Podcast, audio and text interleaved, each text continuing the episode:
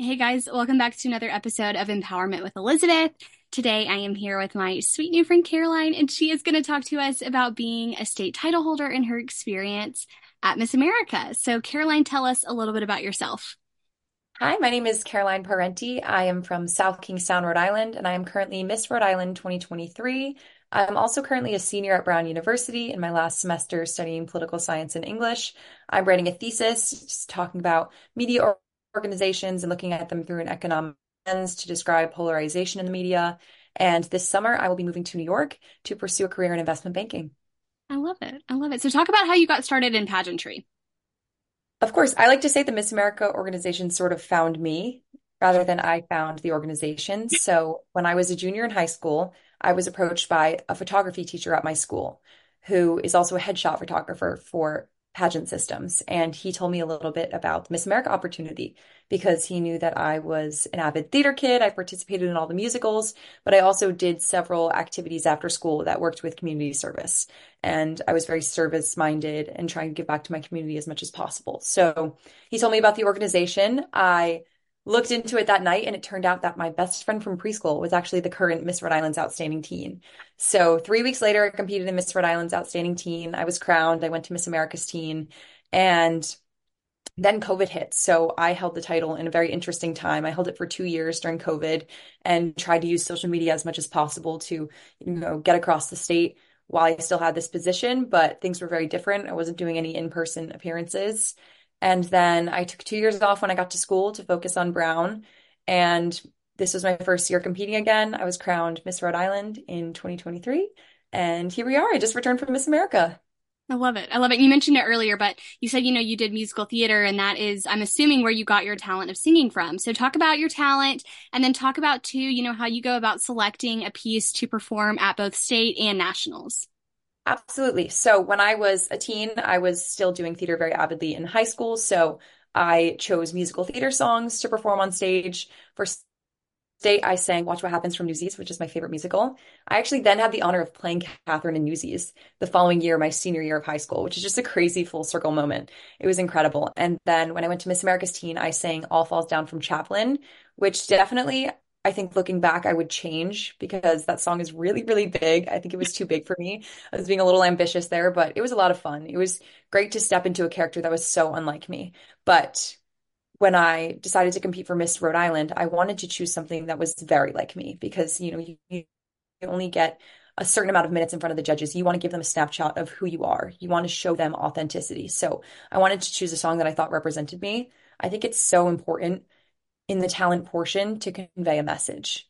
You know, this is your time to say something you want to say. And so I chose the song Imagine. It couldn't be a better time for a universal symbol of peace. And I think this song is definitely recognized as a universal symbol of peace. And I realized that I feel so much more comfortable when I'm sort of playing myself on stage and conveying a message that's really important to me because it's almost like it's larger than my own fears. You know, it's more important than just me performing this 90 seconds. It's me saying something and contributing to the world in some way. So I chose to sing Imagine for Miss Rhode Island, and then I decided to kind of vamp it up a bit and bring it to the Miss America stage. I love that. I love that. You know, we talked about talent just now, but what is your favorite phase of competition? And then tell us a little bit about why that phase is your favorite.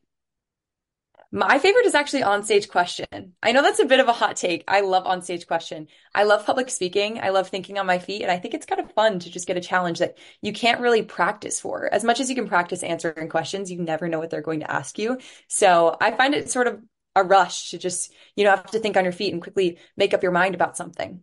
Yeah, I love that. And a lot of times, you know, something that you're asked about is your platform or your CSI. So tell us what your CSI is and then talk to us a little bit about what you've been doing with it and what your plans are for the future.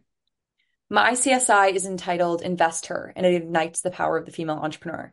So essentially, last winter, I received a job in investment banking and I counted eight times in the following three weeks that I, you know, announced that I had this job, posted it on my LinkedIn.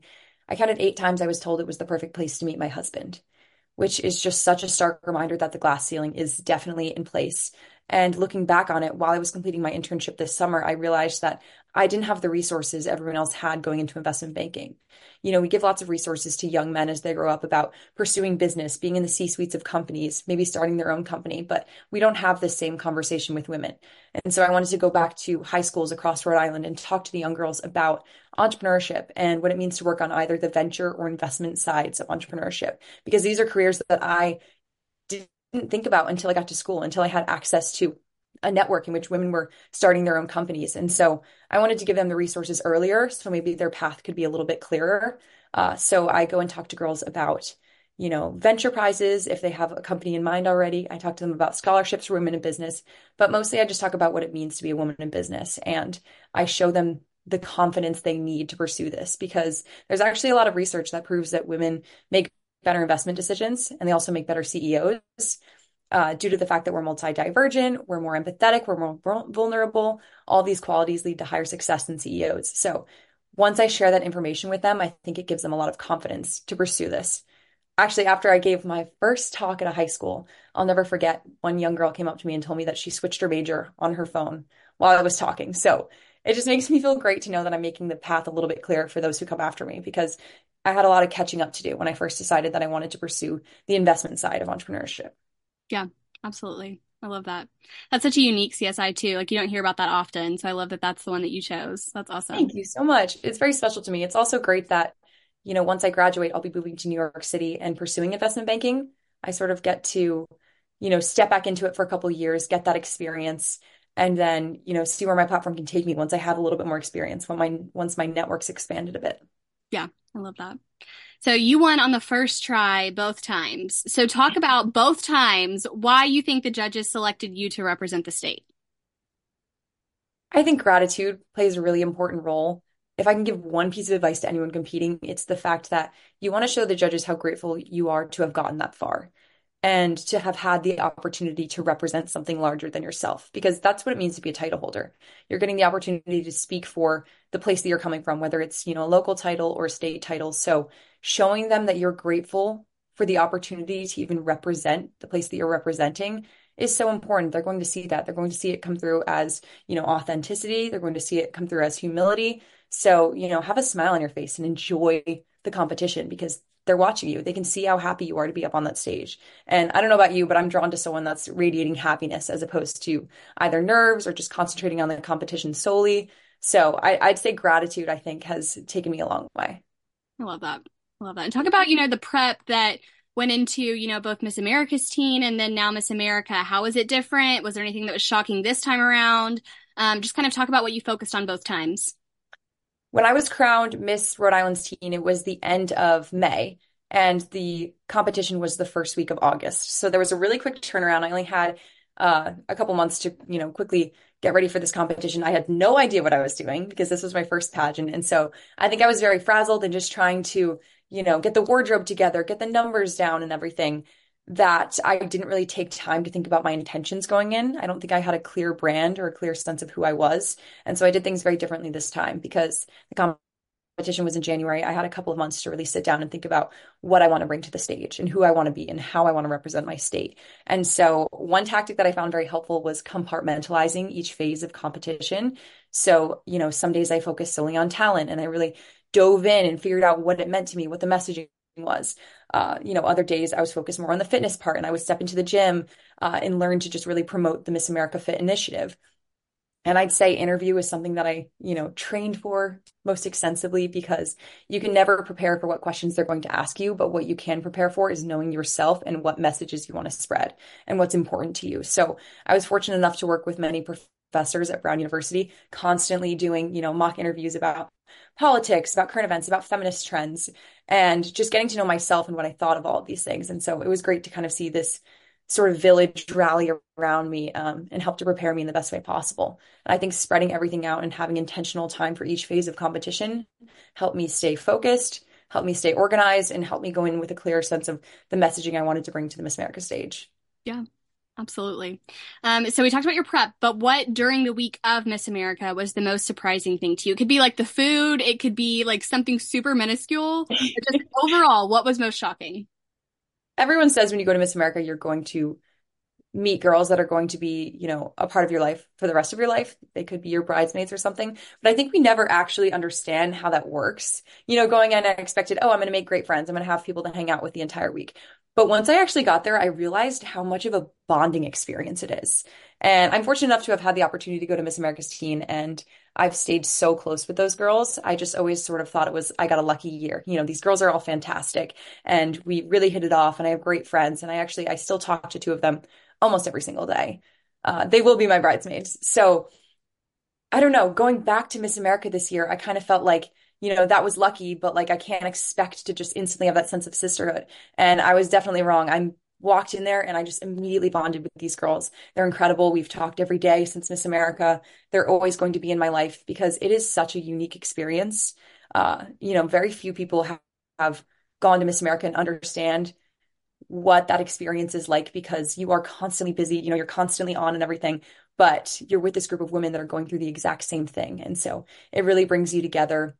You really just learn to love each other in these weeks and and rest on each other because you know it is a really intense week. As much as it is so fun you also need to take care of yourself. And what i've learned is that these girls take care of each other. It's such a good feeling. It was really i think the best week of my life. And so as much as I expected sisterhood, I think it, the sisterhood was so much stronger than I ever could have prepared for. I love that. That's awesome. Um, okay, so then talk about your favorite part about Miss America Week. The friendships were incredible. So honestly, I'd say the downtime was some of my favorite time. You'd expect, you know, sitting backstage waiting to rehearse an opening number or something wouldn't necessarily be the most exciting time at Miss America but we turned it into some of the most fun moments. I mean, we were keeled over laughing at all times. We had crazy inside jokes. Sometimes we thought we were kind of going a little delirious just because, you know, like sleep deprivation, feeling so glam all week and everything. Um, that some of those downtime moments were my absolute favorite. It was the time that we could just kind of like be silly, relax, unwind, not focus on the competition and just focus on each other and getting to know this group of girls. So, as funny as it is looking back, some of my favorite memories are just, you know, chilling backstage with the girls. Yeah, that's awesome.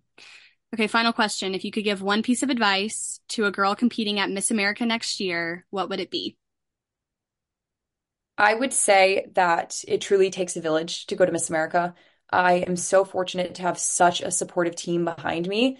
And a lot of that support team came from a place I wasn't necessarily expecting it. So, as I mentioned, a lot of my professors did mock interviews with me. You never know who's going to have some monumental piece of advice that's going to come in and change your mindset heading into the competition. We actually had a mindset coach come talk to us the day of finals, and I didn't realize how much I needed her to tell me that you know, we had already won and I could just go into this competition so grateful for the opportunity to just be there. Um, and I think after her words, I was just sort of beaming through the rest of the competition. So you never know who's going to give you that piece of advice that's just going to really shape your experience in such a good way. So I'd say as you go through life, you can almost sort of network with the people around you because everyone has something to contribute to this experience and no one does it alone. You know, you truly do need your support system heading into this competition. So, you know, rally your village together and just take every piece of advice you can from the people around you.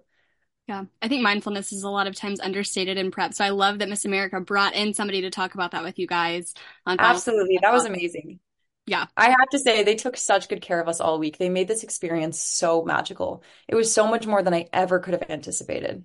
Oh, that's so good to hear. That's awesome. That's how it should be. That's great. Absolutely. It was amazing. It was absolutely amazing. I'm going to hold on to these memories forever. I bet. I bet. Well, thank you so much, Caroline, for coming on and chatting with us about your year and, uh, you know, your experience at Miss America and during that week. And um, just know that we were rooting for you back home in Mississippi and in Texas. And um, you killed it all of finals night and in prelims. So, um, so thank you so much for coming on. Thank you so much for having me. Of course, of course. And I will see the rest of you guys on our next episode. Bye, y'all.